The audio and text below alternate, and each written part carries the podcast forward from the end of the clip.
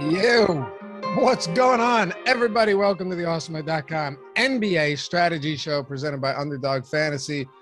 I am Dave Loughran at Loughy underscore D on Twitter, L O U G H Y underscore D. For those of you podcast listeners, joined by Adam Scherer at Ship My Money DFS, coming back from the weekend. And what a weekend it was, man. You had Ja Morant going down. We'll talk about that. James Harden looking like James Harden again. Jimmy Butler dropping a 40 point game, trying to will Miami to victory. And then Luka Doncic and the Dallas Mavericks, dude. Luka is really something special. Yeah, uh, uh, two series that you and I thought might be kind of dead, both tied. Yeah, we were wrong. Yeah, very wrong. I, I actually was going to open the show with, couldn't have been more wrong about that.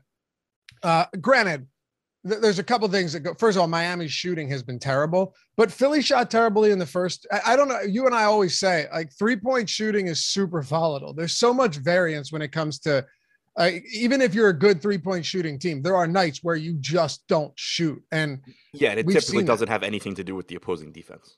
What's that? I said it typically doesn't have much to do with the opposing defense. So it's not like with three point shooting, typically at least, it's not like, oh, well, they shot poorly from three because they're facing Miami. It's more likely to be they shot poorly from three because the ball just didn't go in. Yeah, absolutely. Jeffrey said, gloat, Loughy. Uh, gloat, Loughy and Adam. I love you, but I want Josh today. I mean, oh, I mean, I'll, I'll oh, hit glo- him up. He can have my spot.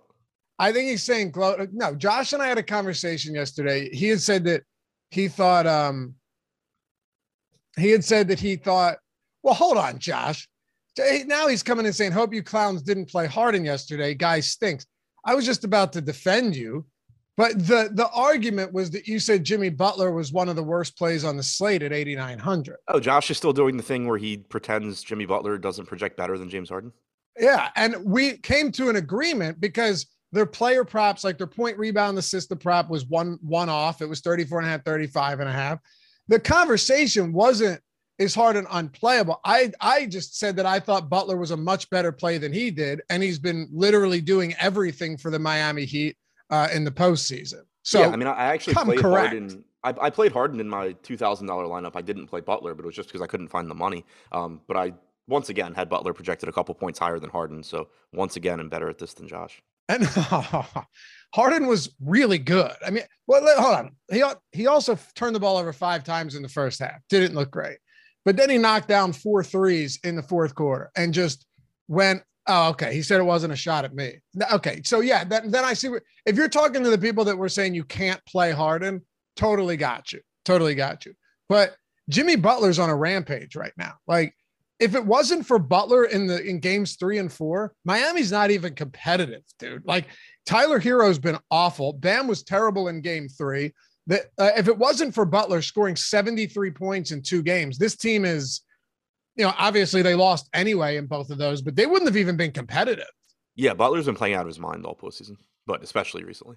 It was it was really, and I, I want to get into to a couple things that happened over the weekend as well. But uh, just since that last game fresh in the mind, when it comes to Philly and and Miami, the what we saw from Harden late in that game, I don't know. I don't know if he's back. And I was I wanted to get your thoughts on this too. I don't know if he's back. I don't know if it was just a uh, just a really great game, but it was by far. Forget about fantasy points. If you watch the game, it was by far the best game we've seen James Harden play, particularly in clutch situations since he has joined the 76ers. Yeah, and I'll start by saying I didn't watch the game, but okay. Um, he did have a higher usage rate in that game than you had seen for any of the recent games. He was at 32%, which led the team. Um, I mean, I, I was with Josh as far as I don't think Harden was ever gone. Like he's not what he was years ago, but that's what happens with age. Um, so like I'm not I don't know, I don't I don't view him any differently after this game. Like I always thought this game was there. It's just that he's not gonna do it every every day like he used to. I do view him differently, and I'll tell you why. If you look at the fourth quarter of that game, Bam Adebayo literally made it. And I'm using the term literally, literally, right? Like I'm using it accurately.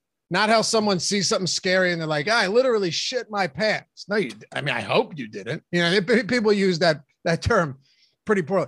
Literally made it impossible to get the ball to Joel Embiid down low or to get the ball to Joel Embiid at all. So Harden goes, all right, and just took over in the fourth quarter. So if you have that mentality where you're just willing to take over when you can't get Joel Embiid the ball, it does. I don't know if you can project them any differently than that, but I think you start seeing these games again where he's not finishing with like 16 points. You know what I mean? Well, that goes back to kind of what you and I talked about um, two games ago when it seemed like Embiid was going to come back was does it actually make Harden a little bit better from a DFS standpoint? We both said that, yeah. Yeah, with, with Embiid out, you knew Miami was just going to, you know, do what they could to force the ball out of Harden's hands, get it to Maxey, get it to Harris. Now, while I'm sure they would still rather, you know, if they're going to lose, that they get beat by Maxey or Harris, they're not going to let Embiid beat them. They, they would rather, you know, Harden do what Harden does. Um, so I, I, I do think that even though, like with Embiid being back, I think it's less likely you get a, a, you know a random game where Harden has like 42% usage or something than if Embiid were out. But I, I do think it does kind of just open things up more for Harden. For sure. And I still don't think he's the same guy in terms of explosiveness, getting to the basket. I could I, I as he used to be, no. No. But he can still get it done. He's still very you know? good. He's just not, yeah. you know, one of the best scorers in the like, you know, the best scorer in the league anymore, or the second best scorer, or whatever. And you'll see certain like Sixers fans or just casual basketball fans like, see Maxey knife to the rim with that explosiveness and be like, man, I remember when Harden did that. He never really did. He was never a guy that was just you know zero to sixty in, in a second. Like that wasn't yeah, his he's style. always been more of like he he's he just kind of bully his way in. Right. Yeah. And but, then get fouled and fall over the floor. Yeah. Exactly. Scott Foster ref that game last night too. But oh yeah. Yeah. Well, you know, uh, CP3 yeah, yeah. I, and, I, actually assumed he was refing the Philly or the Phoenix game when Paul fouled out with eight minutes to go. He, you would certainly think so. And then apparently someone shoved his family or something and got. Yeah, I saw that. Uh, I haven't seen a, a clip of it. I saw Paul say it. But Dallas tying that series up is is insanely impressive too, right? I mean, I, I both of us thought that Philly and uh, Philly after going down 0-2 was in real trouble, and then Dallas going down 0-2. Now, now every all of these teams have won both of their home games, but I mean, Luka Doncic can just put a team on his shoulders uh, you know, they're trying to guard him with Jalen Brunson. It's not going to work. Like you can't. I'm not Jalen. I'm sorry. Um, they were trying to guard him at times. Who was I forget who it was, but just like just towering over these guys, way bigger. They can't guard him. Jalen Brunson would be odd given that they're on the same team, but he's he's really difficult to stop right now. And if this team's going to continue shooting threes well, we might have we might have two seven game series that we're talking about.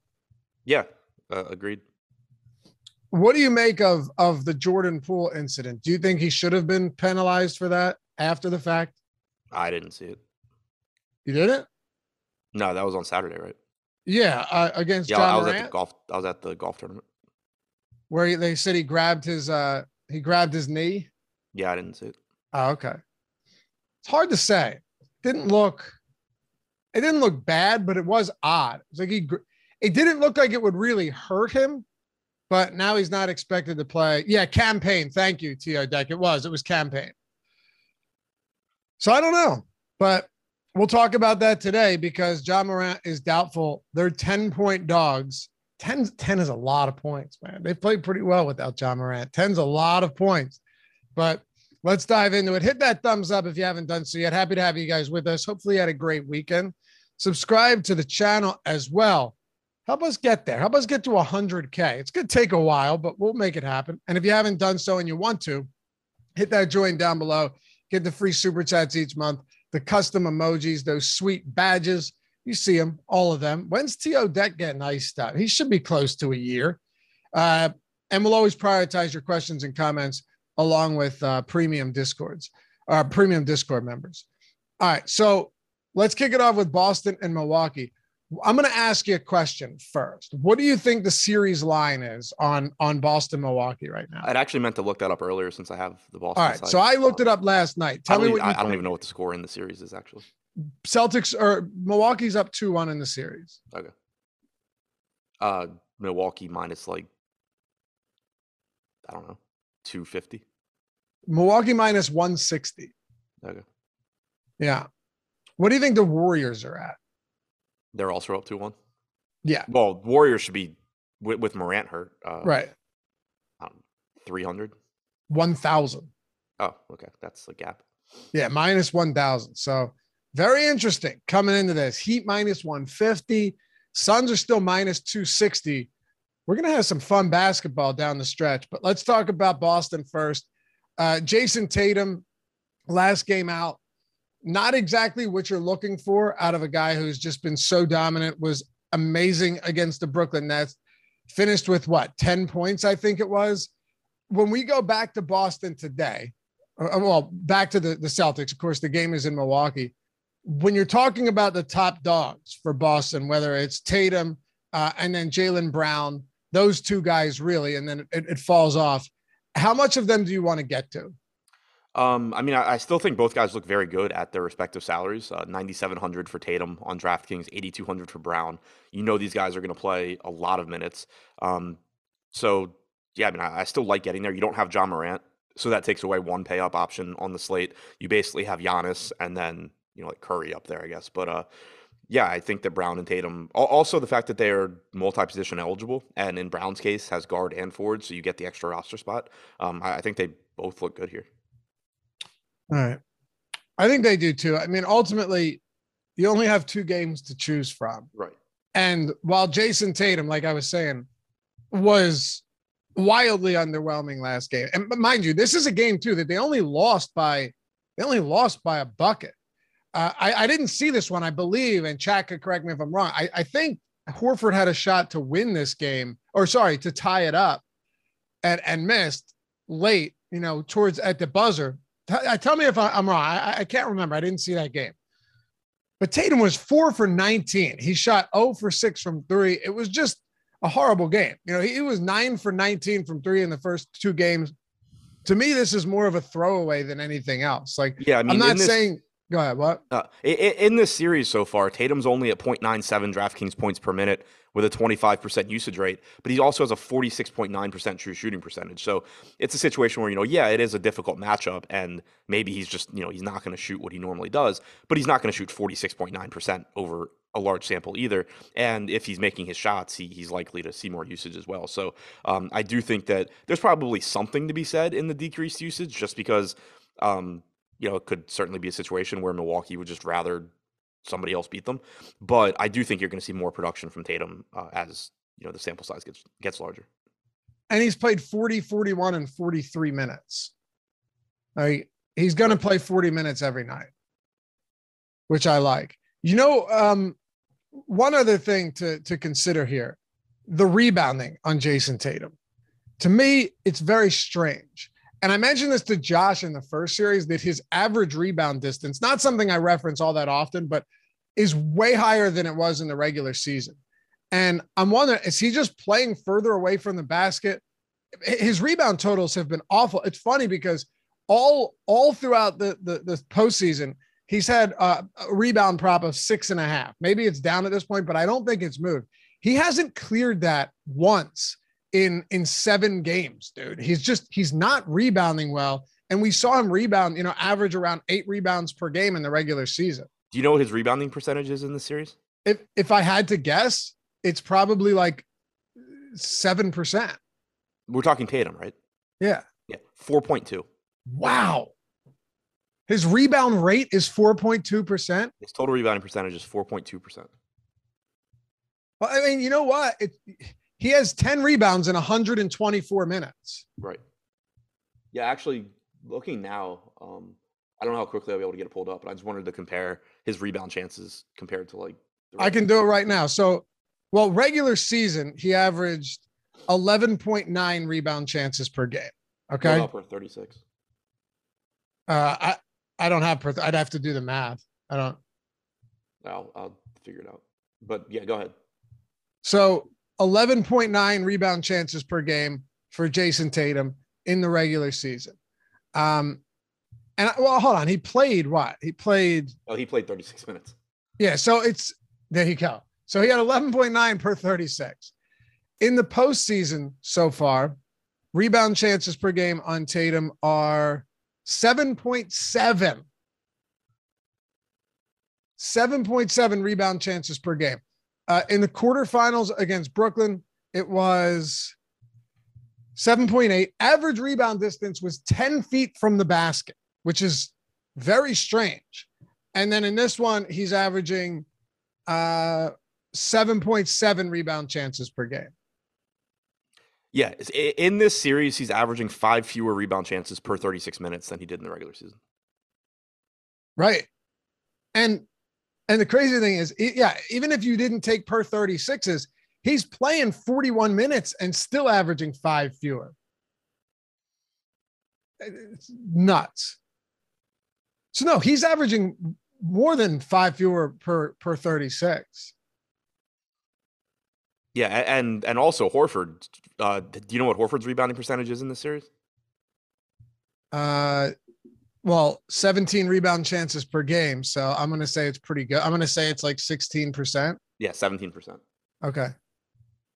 That's nuts. Jaylen I mean, 12%. I'm not trying to pretend like it changes anything massively, excuse me, significant with Tatum, but it's worth noting. I mean, what the, the, the decrease in usage and the decrease in rebound chances. It's not to say that like you can't just come out and have a typical Jayson Tatum game. Right. He's still really really good, but um, you know it, it, does make me like him a little bit less than I would if he was just out there torching Milwaukee every game. Yeah, because it's not. There's a difference between saying.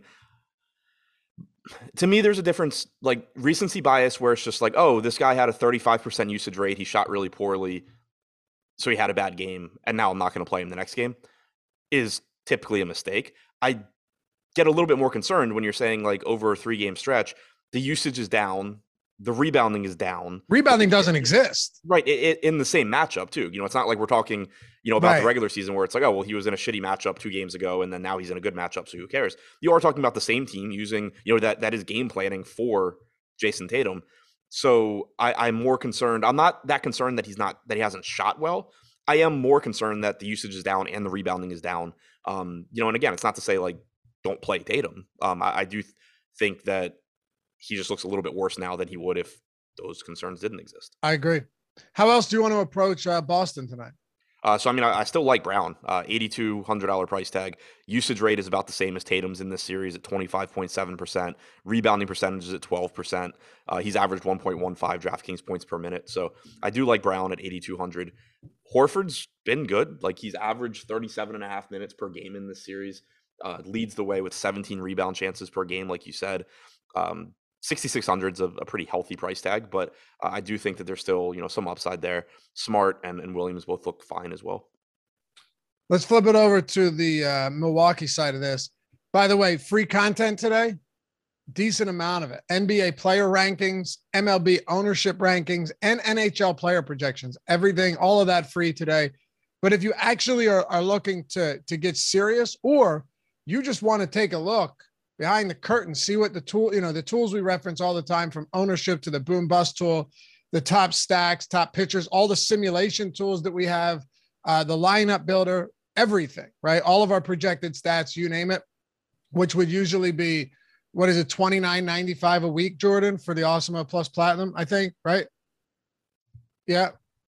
Seven dollars for seven days, or seven days for seven dollars. It's one dollar a day if you go to awesemo.com slash promos. That's all you have to do. Click the link. It's Luka.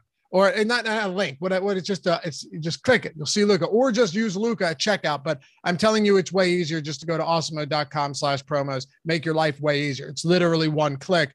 Get everything on the site, every sport. Football, yes, we have USFL, uh, basketball, baseball, hockey, UFC, NASCAR, PGA, esports tennis, soccer projections. if they have contests out there, we have content for it for all of them. You're not going to find that anywhere else, and you're not going to find tools like this. So, uh, if there's ever been a time to take advantage of it, maybe you just don't have the money to pay 30 a week, or you just didn't want to. This is the chance to do it for a dollar a day, seven days for seven dollars. Use the promo code Luka, or just go to awesemo.com slash promos and get it. Oh, and join our premium Discord too.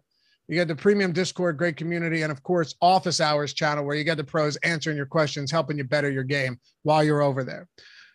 All right, talk about Milwaukee. Giannis Antetokounmpo, huge game last time out, 42, 12, and 8 with four stocks. He's just, you know, uh, uh, purely as dominant as you could possibly get. And no matter how good this Milwaukee defense is, he's Boston, or Boston defense is, this guy just produces. Yeah, just ridiculously good. Um, you know that the playing time typically is going to go up in a competitive series as well. He's played 114 minutes through the first three games, so you're talking about 38 minutes per game, 1.63 DraftKings points per minute, 40.5% usage rate, 49% assist percentage, 16% rebounding percentage, just doing everything, playing really, really well. You know, yeah, he's expensive, but I think it's it's kind of it's the same as we've seen on the um slates with Luka recently, where he just projects so much better than everybody else on the slate.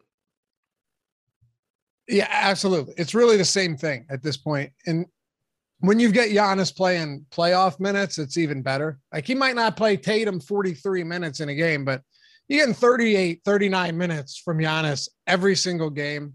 He's going to get to the line at a high clip. He's going to rebound well. There's no Middleton, which increases his assist rate. He's a good shot blocker. He does everything you're right. We don't need to say anything else about him. He's he's the best player on this slate. Um, and there's likely going to be no Ja Morant either, because let's be fair. While Ja Morant isn't on the same level as Giannis Antetokounmpo, uh, you know, as a player or from a DFS standpoint, he's playing like it recently, uh, particularly in the postseason. So that's a huge, huge loss. And we'll get to that in the next game. But if, if we were to break down the rest of Milwaukee, you have Giannis, and then you have Holiday, who's been in that odd, like hovering around the 8K range uh, ever since Middleton went down. How do we approach a guy like him tonight? Yeah, I mean the 8K price tag on Holiday I think is still decent. In this series so far, he has a 30% usage rate. He's averaged 1.13 DraftKings points per minute, a little over 38 minutes per game. The thing that I think is a little bit difficult is that that is basically the same price range as Jaylen Brown, and because Brown gives you more positional flexibility, I think that you get to him a little bit more. Um, Holiday only being a point guard versus Brown being shooting guard, small forward, and then also you're going to have a very strong mid range today because of Ja Morant being out, because or being doubtful, um, because it's going to make guys like Desmond Bane and Dillon Brooks look better. Not to mention you have Tyus Jones, who's basically a free square for everyone except Antoine Murphy and Chat at the point guard spot. Um, so it, it, makes it just a little bit more difficult from a roster instruction standpoint to to get to Holiday. But that being said, I still think he's underpriced. I still still think he's a very good play, and he should get some ownership here. I will say that I, I saw a comment on Twitter the, the the only thing that's annoying about the Joel Embiid Jokic MVP thing, and and like I said, I, I think Jokic totally deserved it. I spent the morning like texting buddies who were who were saying, "Oh, Embiid should have won it." Like, yeah, he. I mean, no Jamal Murray, no no Michael Porter Jr. Took him in a tough Western Conference to the playoffs. Only guy to ever finish with two thousand points, thousand rebounds, and five hundred assists. All of that, right? Like Jokic deserved it. But Adam, the one thing that drives me nuts is the people who just completely ignore defensive impact on a team. What were you but, talking about? Never mind, dude. You're the fucking worst, man. I swear to God, I can't. Swear to God, I can't. I, I, I was I was still reading more about how we. I, I was reading more about how we shouldn't play Tyus Jones today.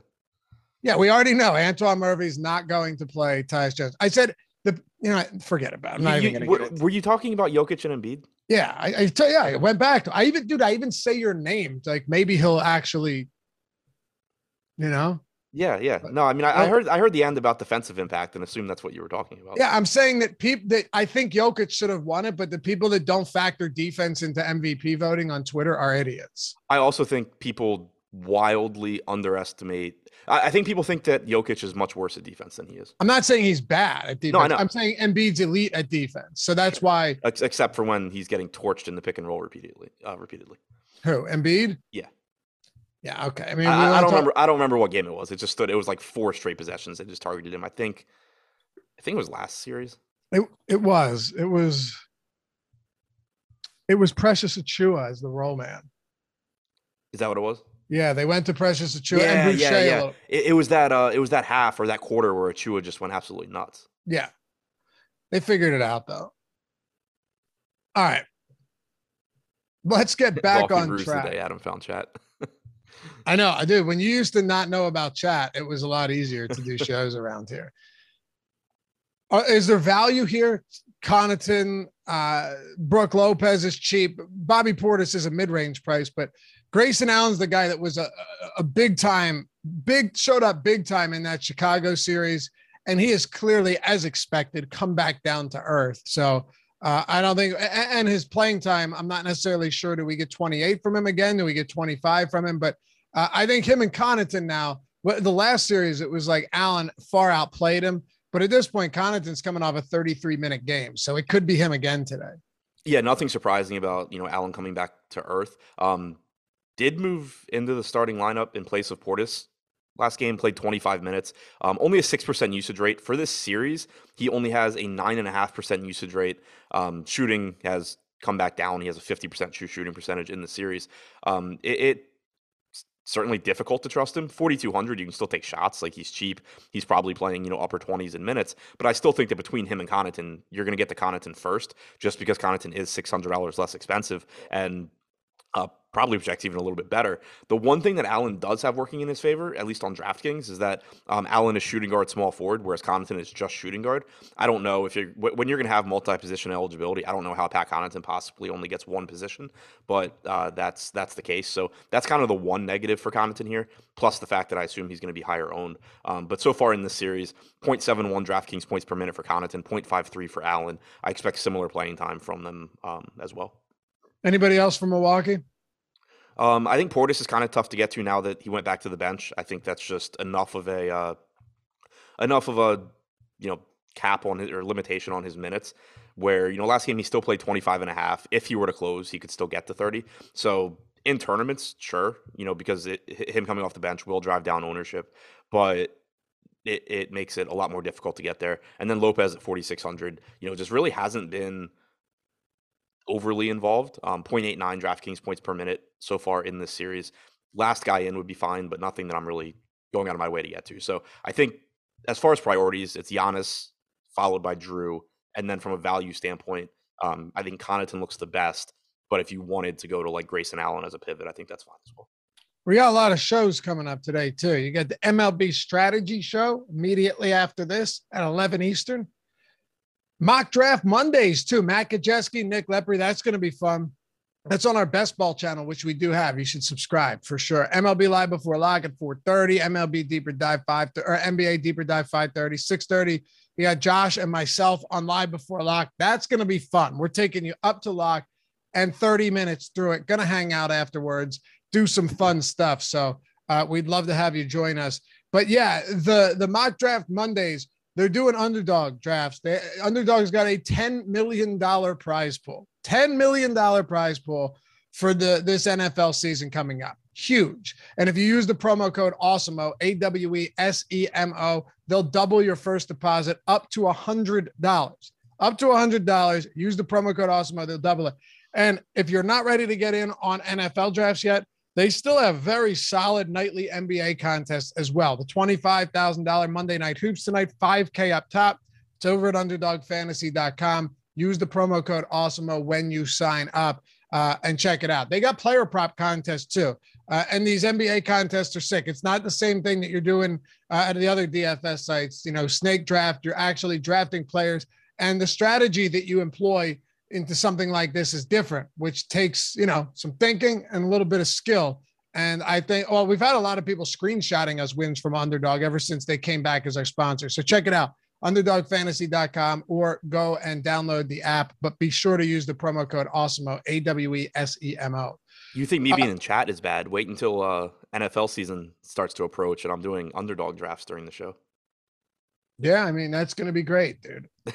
should just broadcast that to everybody. Memphis and Golden State. Ja Morant doubtful to play today. He's going to play. Like I don't actually think he will, but I would not be shocked if he did. And it's just like oh, I'm going to tough it out. Yeah, I mean, it, it's the postseason. Whenever a star is doubtful, I just kind of read it as like, how good is he at talking his way onto the floor? Right. I read it as he's probably not going to play very well if he plays, but he might. Like Kyle Lowry is not right right now. He's oh not. yeah, yeah, yeah. A lot but of like, these, yeah. I mean, I guess Embiid from a fantasy standpoint at least hasn't been great either, but that could just be Miami. Yeah, a lot of that's Miami. He he he he had he definitely wasn't 100 percent in these games, but you know, uh, of, of course, I mean, yeah, he has he has a broken face and a torn thumb. Of course, he's not 100 percent. Yeah, yeah, coming off a concussion. Not great, Bob. Guys, guy's a warrior. But with Tyus Jones, we just, I mean, as of now, we're we're assuming that that Ja Morant is not going to play. Our ownership projections have him, and our well, our player projections have him out. Tyus Jones, 75%. So obviously, Tyus Jones is the best play and value on the slate. But I, I want to look at this with you with a little bit of nuance and, and ask you this. Since Tyus Jones' role in the rotation has actually shrunk lately more than it was, I mean, this is a guy that was closing out some games, granted, foul trouble from certain starters played into that. Is it possible that Tyus Jones doesn't get the same type of rotation that he normally would in the regular season if Ja Morant was out? I'd be pretty surprised because okay. so during the regular season, Jones started 23 games without Morant. So this is point number one with and and and like I'm picking on Antoine Murphy because he's the one that said it, but it there's always people that are just like they pick the most popular player and they're like, oh, I'm not playing that guy. So point number one for why that's just dumb. Um, the the prices on Jones are insanely cheap. He's 3400 on DraftKings. I think he's 3700 on FanDuel. The sites completely dropped the ball on this. It kind of ruins the slate um, from a DFS standpoint. But so for one, he's cheap enough where even if he does play 22 minutes, he's going to be a good value. Um, but he's averaged 30 minutes per game in all of these games that he has started without Morant. He's averaged 0.96 DraftKings points per minute in those games. And the thing is, Jones is a good player. Like he's a good backup, and he steps into the starting lineup. He he facilitates well. Um, he, he's not somebody where I'm concerned about him like getting benched because he's not playing well or something. He typically just plays well. Um, I think that you know if you wanted to make the case, and, I've seen you know his name come up too. If you wanted to make the case that like De'Anthony Melton's a good play at 4,800, sure. Um, he's been getting more minutes. He's a good fantasy producer. Morant being out certainly shouldn't hurt any, but you're still talking about somebody that's fourteen hundred dollars more expensive than Jones, and I'd just be very surprised if if Jones doesn't get starters minutes here because he is actually good, and we have seen it happen for like a quarter of the season already. How do you feel about playing Melton and Jones together? I, I don't have any issue with it. Yeah, me neither. I mean, last game was was out of control. The benches got emptied. Like Tillman closed, but that doesn't really matter. He's basically a a bench player at this point. Uh, no, he's just somebody that's going to play a little in the first and, and, and second half. He did see a, a, bigger rotation in the second quarter, but still, it's it's generally like a 13 to 15 minute per game guy. They emptied the bench, and Melton actually closed. Well, you know what I mean, finished and mopped up. But what do you think the closing lineup looks like tonight, assuming Ja Morant is out? Because it's not Tillman. Yeah. So the one caveat here, and and again, this goes back to it came up in chat with Antoine, but he had said you wanted to play Steven Adams. Assuming Steven Adams is not starting, I still assume Adams isn't in the rotation. If you get a lineup change with Morant being out, then it wouldn't be shocking. And if Steven Adams starts, then one, I assume he's closing, and two, he's phenomenal at 3,200. But um, that aside, if we just assume that we're getting the same starting lineup as last game, but with Tyus Jones in place of Morant, then I assume the starting lineup is Morant, Bane, Brooks, Jackson, Clarke, probably. Morant. You said Morant. Uh, no, Jones. Not, uh, I meant Jones, not Morant. Yeah, yeah. So Jones, Clarke, Bane. Like, I, so I for sure think it's Jones, Bane, Jackson, Brooks, Brooks, and then it's one of Melton, Clarke, Anderson. Right. Okay. It could definitely, yeah, it could be Melton. I don't know. Let's let's look at the rest of this team then. You've got Bane, Brooks, and Brooks has just been brutal, but his price is is down, and he's gonna you know he's gonna chuck today. Who who do we see benefit the most outside of Tyus Jones from from from Ja? I, of course, it affects everybody. I, I totally understand that, but in terms of who benefits the most from Ja Morant's expected absence, not named Tyus Jones, who are we looking at? I think it's Bane and and Brooks. I mean, Brooks is going to shoot more. Um, whether or not that goes in, who knows? But uh, 20 games without Morant this year, 29.4% usage rate for Brooks, um, 1.06 DraftKings points per minute, 14.5% assist percentage. So I think it makes him look better. I think that um, Bane should see more usage as well, and he is typically the more efficient of the two. Um, in the games where Brooks was in and Morant was out this year. Uh, 19 of those games, Bane 1.18 DraftKings points per minute, 23.5% usage rate, 17.5% assist percentage. So it does make me uh, really like Bane at 6,200. It makes me like Brooks even more at 5,500. Obviously, we talked about Jones. Melton looks good. And then Jaren Jackson just continues to be a huge wild card as well because you never know exactly how many minutes he's going to play. But in 17 games without Morant this year uh, and with Bane and Brooks, 1.22 DraftKings points per minute and a 26% usage rate for Jackson at 6,300. There's a massive ceiling there as well. Yeah, with Morant off just off the floor this season, Jackson's 1.27 DraftKings points per minute and a 30% usage rate too. So, are good numbers. It's just a matter of how many minutes do you get from him. But I don't know. I think at this point, Jaren Jackson, if he's not in foul trouble, is very likely to play considerable minutes. Like, look at last game. He, he they he came out along with these other starters with like 6 minutes left in the game. And he played 29 minutes. Played 29 minutes and lost 6 minutes in in garbage time. So I, I think it's entirely possible that you might be getting a lot more minutes from John Moran than we've seen. And we saw him play what 33 and 30 or 34 and 31 minutes. So those limitations that we saw in his playing time before in that first series against Minnesota, even even without foul trouble, seemed to to some extent be lifted here. Uh, he also fouled out in the game prior to last, and he lost four minutes there. So he was on pace for another 33 minutes. Yeah, and, and, especially with Morant being out, you know, you do need more offensive firepower. I think that plays to to Jackson's strengths in terms of playing time as well. It's really just a matter of does he foul out or not? Um, I think from a projection standpoint, expecting 28 to 30 from Jackson is very reasonable. And like I said before, increased usage without Morant um, makes him look good.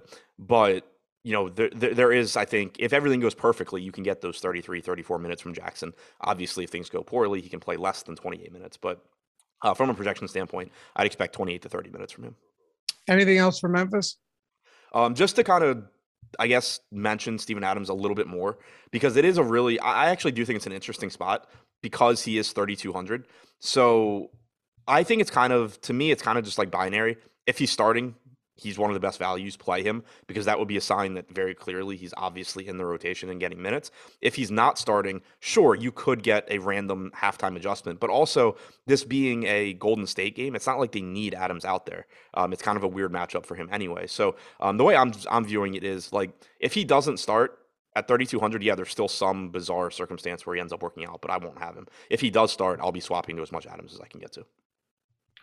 Do you think it's also possible that we just see a lot more Brandon Clarke and Jaren Jackson alongside each other? This is that's another reason why I don't think that. Like I certainly lean towards even if they change the starting lineup, I think they just go smaller. Because Clarke's just far more versatile at this point. And right, like yeah, you have Clarke, you have Kyle Anderson who you know can play multiple positions. Ziaire Williams can play multiple positions. If this were a matchup against like Philadelphia, I'd be like, yeah, okay, maybe we we see Adams come back. But here it's just like, what's the what's the point? Like I understand that you know Jones being out there is a different skill set than than Ja Morant, but against Golden State, I don't. I, I I'd be surprised if they go if they decide to go bigger as opposed to just going smaller if they do change their lineup. Talk about the Warriors. Oh, and 20 likes to 200. We got 80 likes with almost with 456 people watching. So if you haven't done so, much appreciated. You take that single second out of your life and hit that thumbs up. 20, just 20 people. That's all we need. 20 people. If you're on your phone, click out of chat, hit that thumbs up, click back in. Appreciate you in advance. We'll get there for sure. We got to get there. One, one other point on Adams. Yeah, he was in protocol, but he'd also gotten kicked out of the rotation before that. No, he wasn't playing. Yeah. It, it, didn't even matter. He wasn't playing. Right. So. And yeah, yeah, you make adjustments, but what adjustment is Steven Adams against Golden State? I don't think it's a good adjustment, is the thing. Right. I'm not really sure what that adjustment is. I don't, I don't like. I, don't know why that would be an adjustment that makes more sense than say just replacing Xavier Tillman with Kyle Anderson or you know Brandon Clarke. Hundred likes, boom, thank you. I wouldn't ask if it didn't help us. This type of stuff, you know, you got to combat the YouTube algorithm, the overlords up there peering down upon us, trying to make our lives miserable. That's probably not true, but it, it definitely helps. So thanks. Let's talk about the Warriors. Steph Curry, Klay Thompson, Jordan Poole coming up. I mean, this guy, what a revelation he has been. I mean, you had Steph Curry hurt and, and Jordan Poole just carrying the bulk of the load for Golden State. Even with Curry back, he's been great 31, 20, and 27 actual points in this series against Memphis off the bench. Uh, I, I don't know, you know, if we really want to pay this much for him, Adam, you know, especially because he's been mostly a scorer. He did have that one big peripheral game uh, in game one, but let's actually start with Jordan Poole off the bench. What do you make of him with how well he's playing as a scorer, but also just the limitations when you're getting to this price point? I think it kind of just makes him correctly priced. You know, coming off the bench, yeah. I still I, I, still think you're getting north of 30 minutes from him, and he certainly has the upside as a scorer. But the concern is that you know he is pretty scoring dependent. Uh, he does have a 22.5% assist percentage in this series as well. Uh, leads the team with a 28.1% usage rate. The the thing is, like, this is just a situation that where, yeah, um, he looks good because the usage is so high. And kind of like we were talking about with Jayson Tatum, that does matter to me. You know, like I certainly like Poole more because he has a 28% usage rate than I would if he didn't. But you still also want to keep in mind sort of what you expect to happen. And during a playoff series, as the sample size gets larger, I fully expect Stephen Curry to have a higher usage rate than Jordan Poole, without a doubt. Um, I would expect Klay Thompson to as well, although Thompson has not really been great, hasn't looked good. Maybe Poole does, you know, hold him off. But at the very least, I expect that you see, you know, Curry end up with a higher usage rate than Poole. But that's not to say that Poole can't go out there any given game and still light up a $7,100 price tag. So I think ownership, you know, matters to me in situations like this where it's a player that um, I think it's pretty much correctly priced right now. Twenty three percent ownership on Poole, twenty two percent chance of being in the optimal lineup. So more or less, just kind of looks how he should. What about Curry pulling thirty three percent right now on a night where we're expected not to have Ja Morant? So that leaves you with Giannis and then a considerable step down in, in salary and, and just projection to Tatum and, and to Steph Curry. Because there's there's like multiple tiers here. There's Giannis tier, then there's Tatum and Curry in their own tier, and then it drops down to like Holiday and Jaylen Brown tier. Yeah, I think so. I think that Morant being out certainly helps Curry from a, a DFS standpoint. Um, you know, it doesn't matter from a, a real life standpoint, but um, just because you know it's one less guy for him to compete with in that price range, 9400 is pretty cheap for someone that's likely to play, you know, 36 to 38 minutes if this game's competitive. He leads the team in minutes in this series. He's at 1.2 DraftKings points per minute. I think it makes Curry look very good, and I have no issue with the 34% ownership coming into him. How about Draymond Green? You know, man's antics continue to impress me every game. and and now you have the, the what am I missing? What am I missing with this ownership on on, on Draymond Green at forty three percent? Like, tell tell me, you know, enlighten me because I'm not saying he can't put up strong games, but Draymond Green at this point, I, that is just he's not that cheap. Here's my issue with Draymond Green. So I, I, think the reason the ownership is there is just that he's at a price range that is really useful. Like if you look at all the guys in that price range, you know, uh, Brooks at 5,500 is pulling 39%, Green's at 42, um, Bane is at 40 at, at 6,200, Jackson's only at 28%. That's a very interesting pivot spot. Um, but I, I, think that just from a roster building standpoint, that that uh, price point is useful. The issue I have with Green at this ownership is that I, I, I like Desmond Bane without Ja Morant more than I like Draymond, and Bane's getting slightly less ownership.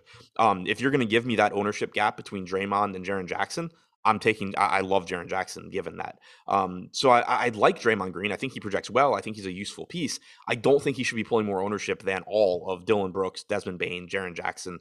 Um, it's just a situation where, like, yeah, he's a good play, but with it being a two game slate, it can be pretty difficult to find uh, good spots to, to make pivots, um, you know, without say turning Tyus Jones into a guy that might not play in Steven Adams. Um, it, it, can be difficult to find like good spots. And I think that this is a good spot where, you know, if, if Draymond continues to be projected for more ownership than all of those guys, yeah, in some cases you're not getting a huge discount, you know, in, in terms of ownership. But like Jaren Jackson specifically getting two thirds the ownership of Green, I think looks really good. And then you know, even just getting you know to more Banes and Brooks eh, at Bane and Brooks, and then you know getting away from Green and going somewhere else. The way things look right now makes sense, and it's not an indictment on Green. I still think he's a good play. I think he projects well for his salary. It's just that I don't think he should be the highest owned out of that group. I feel the same way. It's a it's a very it's a lot of ownership going to Draymond Green. Klay Thompson is another one of these guys where it's it's just a lot of it's hit or miss with Klay. You know, if he's shooting poorly, and he has in a lot of these games, right? Six for 19, five for 19. As someone who doesn't rack up a ton of peripheral stats, save for nine rebounds in some of these games, oddly enough, that he's falling into. If if Klay's not knocking down his shots, he's not coming close to paying off 7,400. So it's really just if Klay's shooting well, you could get there and have a monster game. You could have like a Jordan Poole game from game one, but you know, without the eight assists. But then you could get a 25 fantasy point game. I, I don't mean to make it sound so simple, but it kind of is with Klay Thompson. Yeah, exactly. Like, you know, he truly is scoring dependent and he's not even shooting that much so far in the series, only a 20.5% usage rate, um, but a 12% assist percentage, 6% rebounding percentage. Yeah, if his shots fall, like it, it really is if Klay Thompson makes 10 three pointers, you're going to wish he was in your lineup. If right. he doesn't, you're probably not. Yeah, yep. And, you know, obviously that's not particularly useful, but it does, from like a, a macro standpoint, you know, you, you, get guys like that. And typically it's just when they're low owned, I like to play them. When they're popular, I don't. Um, because the ceiling is still there. They're just not that likely to hit it. Right now, we have Thompson at 30% projected ownership, only about a 24% chance of being optimal. So, um, if, if, that holds, I doubt I really get there too much. Um, for example, like he's getting more ownership than Jordan Poole. I would just rather take the lower owned one out of those two. Yeah, me too. Especially because Poole can get actually get it done in a variety of ways. It's not to say that he will, but definitely a, a greater shot of, of that than than Klay Thompson. But ownership's pretty similar on those guys. You know, somebody asked who breaks the slate today, not including Tyus Jones at his ownership. Could Poole or Klay Thompson have one of those insane games? Yeah, they could. They're both getting like 25%, which really isn't that much. I think Jaren Jackson could be that guy as well. Jackson would be my answer right now. Yeah, me too. But I was just, you know, on the topic of, of the Warriors. Yeah. Even Brandon. Oh, on the topic of Golden State, I mean, any of them, but like like from an ownership stand, if we're saying like lower owned, then I would say one of Poole or Thompson, just because yeah. they're getting less ownership, and we know that they're both capable of just taking over a game offensively close out the rest of Golden State for us. Uh, Wiggins, Porter, he's probable for this game. That's the only guy on the injury report tonight for the Golden State Warriors. Yeah, so I mean, beyond the the main pieces, you know, Porter at 4100 looks okay if you need to get to that price point. Played 24 minutes last game. He's probable today, like you said. Um, so it's not anything I'm excited about, but I don't I don't hate getting there. Uh, Kevon Looney played 17 minutes last game. I doubt that I I need that. Um, one thing if you are playing, like if you're insisting that you're going to play some $3,200 Steven Adams, and then it turns out he's not starting, which I don't think he's going to, um, you at least do have Looney as a pivot in this game, so you're not just absolutely dead. Uh, but, you know, again, that's not a strategy that I plan on using. Hey, follow Adam at Ship My Money DFS. Me at Loughy underscore D. Miguel McDonald said, Loughy, can you end the show with a sneak peek at your favorite prop today? Thank you. I didn't ask you for that plug, but check it out Monday through Friday uh, over on the OddsShopper channel. Do the top NBA props, top NBA bets for the day. Usually try and give out four of those each day. Uh, so yeah, definitely, definitely check that out. But I don't know, Miguel. I haven't, I haven't done it yet. I do it right after this. I do it right after this, and then I try and try and get that out so it's ready for 2 p.m. I'd love to have you guys hang out and uh, sweat some sweat some bets, tail some bets with us today. Shout out to Jordan Klein, as always, producing today's show, getting up early on the on the West Coast. And you got MLB Strategy Show coming up right after this with Terry McBride and Eric Lindquist. Don't go anywhere. We'll see you back here next time. Oh, whoa, whoa, whoa. Stop the music. All right. The one from Miss Eunuch, I think yeah. I saw it and just forgot. Uh, so sorry about that. Good, Good thing I'm hanging out in chat. I got it. Yeah, you're good for something today. Does Desmond Bane usage increase without Morant?